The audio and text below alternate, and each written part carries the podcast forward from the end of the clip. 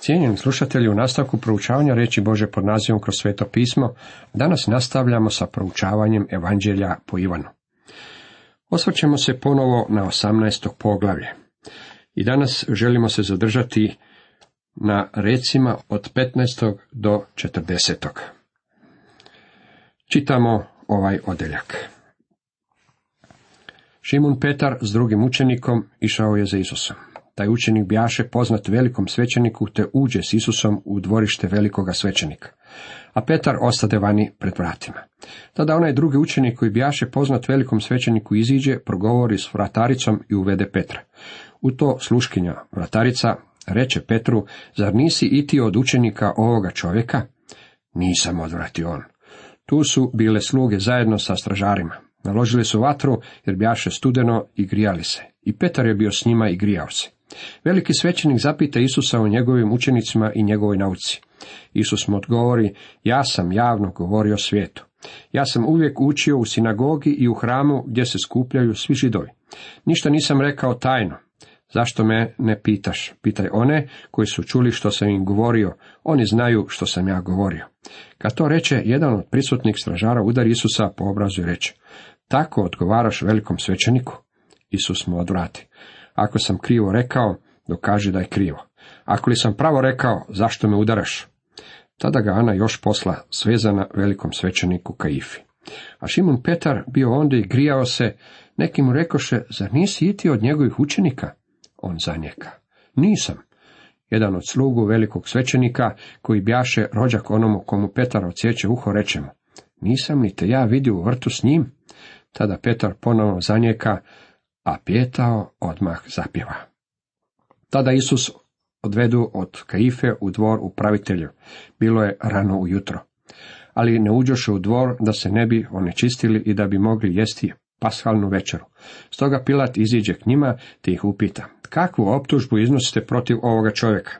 Odgovoriše mu, kad ovaj ne bi bio zločinac, ne bismo ga tebi predali. Pilat im reče, uzmite ga vi, te mu sudite po svom zakonu. Židovi mu odgovoriše, nama nije dopušteno nikoga ubiti. To se dogodi da se ispuni Isusova riječ kojom je označio kakvom smrti ima umreti. Na to se Pilat vrati u dvor, dozva Isusa pa ga upita, jesi li ti kralj židovski? Kažeš li to sam od sebe, odgovori mu Isus, ili su ti to drugi zame rekli? Zar sam ja židov, odvrati Pilat? Tvoj narod i glavari svećenički meni su te predali, što si učinio? Isus odgovori, moje kraljevstvo ne pripada ovomu svijetu. Kad bi moje kraljevstvo pripadalo ovomu svijetu, moji bi se dvorani borili da ne budem predan židovima, ali moje kraljevstvo nije odavde. Dakle, ti si kralj, reče mu Pilat. Dobro veliš, odgovori mu Isus, ja sam kralj. Ja sam se zato rodio i zato došao na svijet da svjedočim za istinu. Svatko tko je prijatelj istine, sluša moj glas. Što je istina? upita ga Pilat. I kad to reče, ponovno iziđe k židovima, te im izjavi. Ja ne nalazim na njemu nikakve krivnje. Ako od vas je običaj da vam nekoga pustim o hoćete li da vam pustim kralja židovskoga? Na to ponovno povikaše ne njega, nego Barabu, a Baraba je bio razbojnik. U nastavku tema nosi naslov Prvo njekanje Šimuna Petra. Za Isusom su išli Šimun Petar i drugi učenik. Taj učenik bjaše poznat s velikim svećenikom, pa s Isusom uđe u dvorište velikoga svećenika. Drugi učenik očito je bio Ivan. Ivan se očito poznavao s onima u Jeruzalemu i to mu je omogućilo da pusti još nekoga u grad. Želim vam skrenuti pažnju na činjenicu da je Ivan očito bio poznat u tim krugovima i za Ivana uopće nije bila kušnja otići onamo. Međutim, za Šimona Petra bilo je tragično otići u grad. On je stajao vani kad je Ivan nabavio dopuštenje za njega da uđe u dvorište. Htio bih da svakako zapazite ovu kratku međuigru u Kajfinom dvoru. Petar osta vani kod vrata. Tada taj drugi učenik, znanac velikoga svećenika, iziđe i reče vratarici, te uvede Petra. Ivan je imao ulaz, međutim Petar je bio jedini jadni ribar kojeg nitko nije poznavao, pa nije mogao ući. Ivan je djevojci na vratima rekao da je to njegov prijatelj, pa je tako uveo Petra. Šimun Petar bio je na smrt preplašen. Vidite, Ivan je bio kod kuće, međutim Šimun Petar nije ranije bio u tom mnoštvu. Petar ima dugački jezik i jednostavno je morao govoriti. Sjetimo se da nam druga evanđelja govore o tome kako ga je djevojka prepoznala kao Galilejca, jer ga je odao način njegova govora. Previše je govorio. Bio je živčan kad se našao među tim ljudima. Čak ga je i najmanja optužba jedne djevojke natjerala da zanijeće svog gospodina. U tome postoji i primjena za nas. Vi i ja nemamo prava ubacivati naše malene zamisli o odvojenju u umove drugim kršćanima. Drugi kršćanin možda je sposoban otići onamo kamo vi niste. Bila je pogreška što je Šimun Petar ušao onamo. Međutim, nije to bila pogreška i za Ivana. Na će sluškinja vratarica Petru. Da nisi iti od učenika toga čovjeka. On odvrati, nisam. Ona je znala da su sljedbenici Isusa Krista negdje u blizini, pa je pretpostavila da je Šimun Petar jedan od njih. Postavila mu je to pitanje čim se spremao proći kroz vrata. Da nisi iti od učenika toga čovjeka? Petar je odgovorio nisam i ušao je u grad. A stajahu ondje sluge i stražari, raspirivahu žeravicu, jer bjaše studeno i grijaho se. A s njima je stajao i Petar i grijao se. Izan dvora okupili su se ljudi, nije ih bilo mnogo, u taj rani jutarnji sat. Međutim, stražari su bili ondje kako bi čuvali red. Zapalili su vatru i Petar je stajao uz njih grijući se. Veliki svećenik zapita Isusa o njegovim učenicima i o njegovu nauku. Odgovori mu Isus, ja sam javno govorio svijetu. Uvijek sam naučavao u sinagogi i u hramu gdje se skupljaju svi zidovi. Ništa nisam u tajnosti govorio. Zašto mene pitaš? Pitaj one koji su slušali što sam im govorio. Oni eto znaju što sam govorio. Radnja se prebacuje natrag k suđenju gospodina Isusa. Zapazite ponovno dostojanstvo gospodina Isusa. Na te njegove riječi jedan od nazočnih slugu pljusne Isusa govoreći, tako li odgovaraš velikom svećeniku? Odgovori mu Isusa, ako sam krivo rekao, dokaži da je krivo. Ako li pravo, zašto me udaraš? Isus je bio izložen takvoj vrsti ponižavanja. Predao se kako bi umro za vaše i moje grehe. Međutim, skrenuo im je pažnju na činjenicu kako ono što čine je nezakonito i nije u skladu s Mojsijevim zakonom. Nisu imali svjedoke da je učinio nešto zlo, a ipak su ga udarali. Oni su bili ti koji su kršili zakon. Kao prvo, niti jedno suđenje nije smjelo započeti po noći. Niti jedno suđenje nije smjelo započeti i završiti u istom danu. Nisu smjeli udarati zatvorenika kojem još nije bila dokazana krivica. Ana ga zatim posla svezana Kaifi, velikom svećeniku. Ivan ubacuje ovaj malini stih kako bi nam ponovno rekao kako je Ana bio taj koji ga je svezao. Ana je bio onaj koji je smislio i sproveo ovaj diabolični plan. Šimun Petar stajao je ondje i grijao se. Rekoše mu, da nisi i od njegovih učenika. On zanijeka, nisam.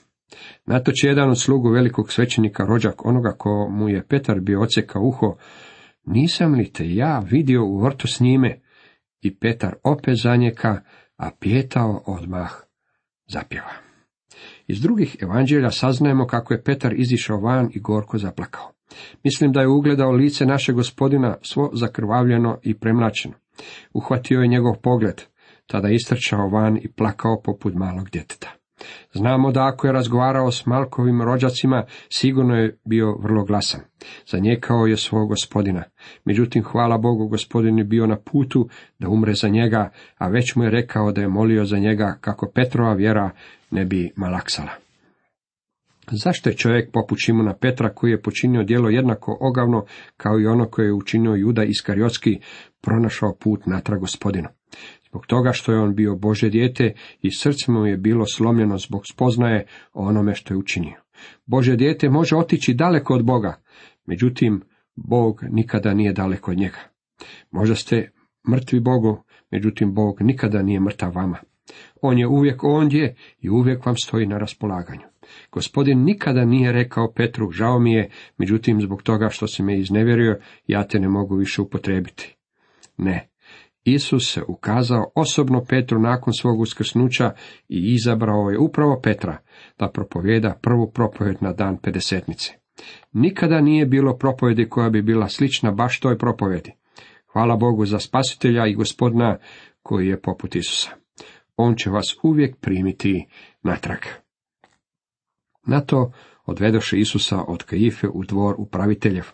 Bilo je rano ujutro i oni ne uđoše da se ne okaljaju, već da mognu blagovati pashu.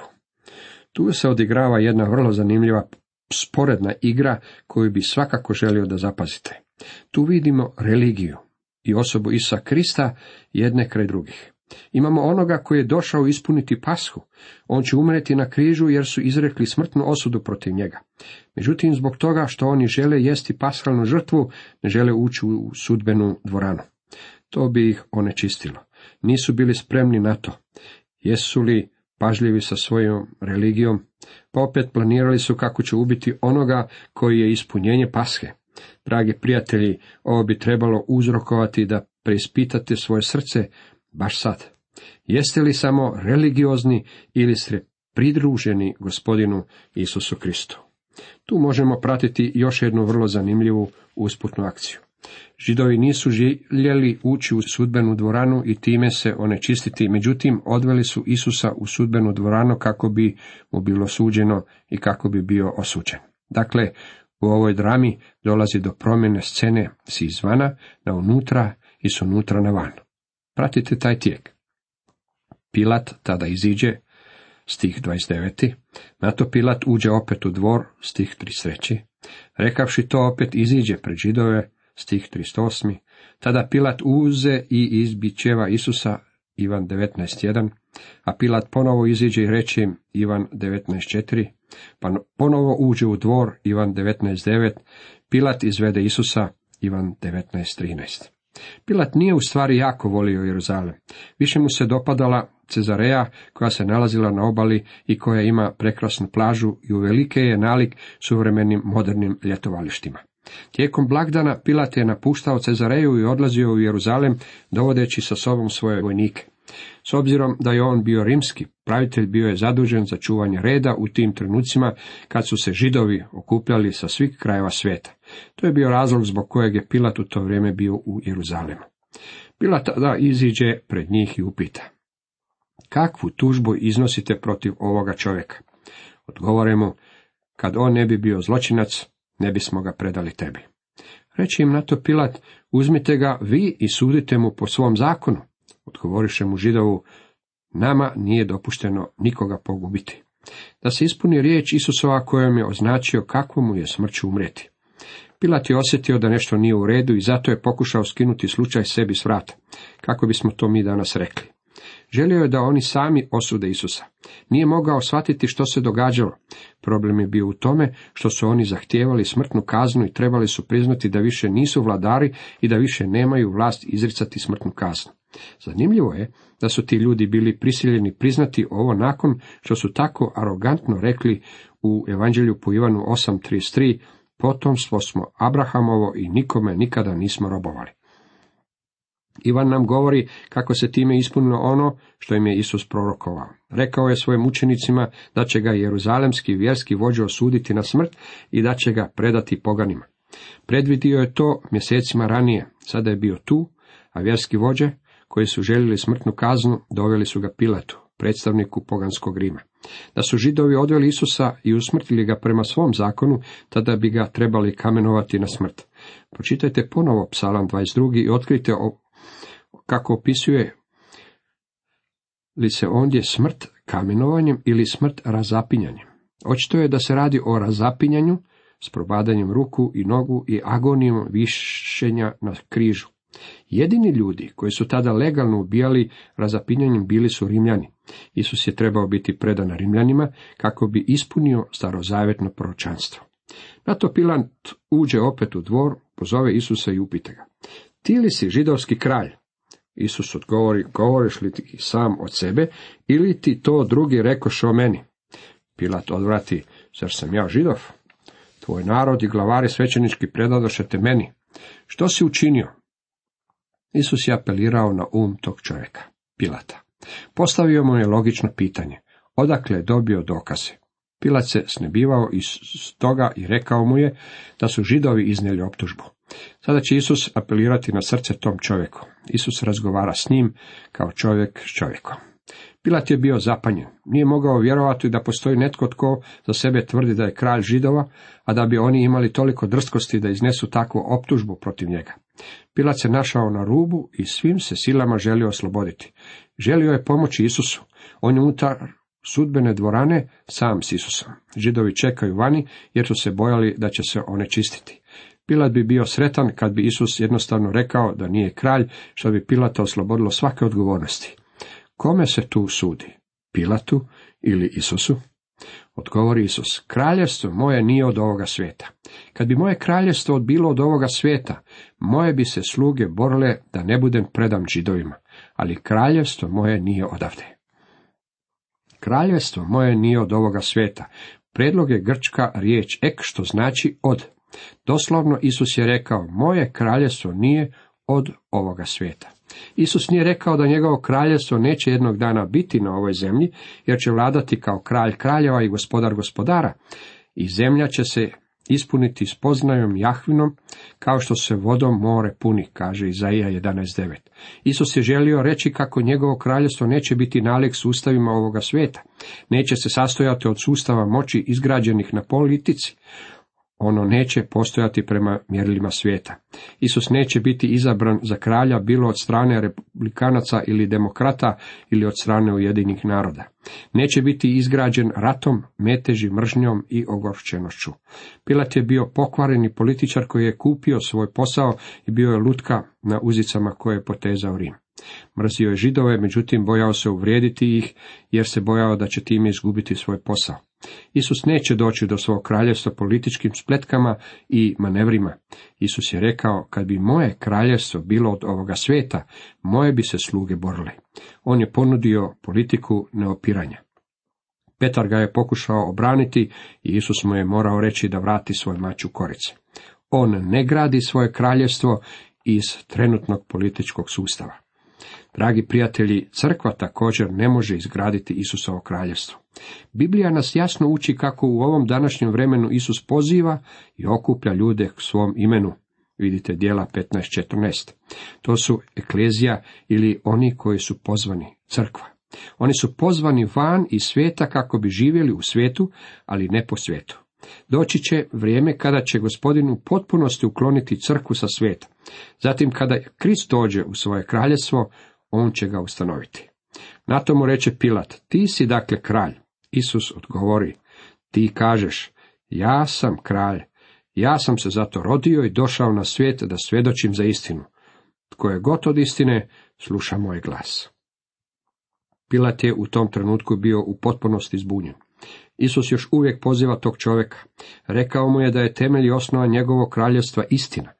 Poslušajte što je napisano u psalmu 45 od prvog do četvrtog redka. Pjesmu svoju ja kralju pjevam, jezik mi je ko pisaljka hitra pisara. Lijep si, najljepši od ljudskih sinova, po usnama ti se milina prosola, stoga te Bog blagoslovio do vijeka. Pripaši mač uz bedra junače, ogrni se sjajem i veličanstvom. U nastavku Ivan 18.308 čitamo. Reče mu Pilat, što je istina? Je li Pilat ovdje bio ciničan? Je li jednostavno bio zbunjen? Stajao je pred gospodinom Isusom koji je bio i još uvijek jest put, istina i život. Ivan nam kasnije u svom evanđelju govori o tome da je sve ovo zapisao kako bismo mi trajno vjerovali da Isus Krist Boži sin.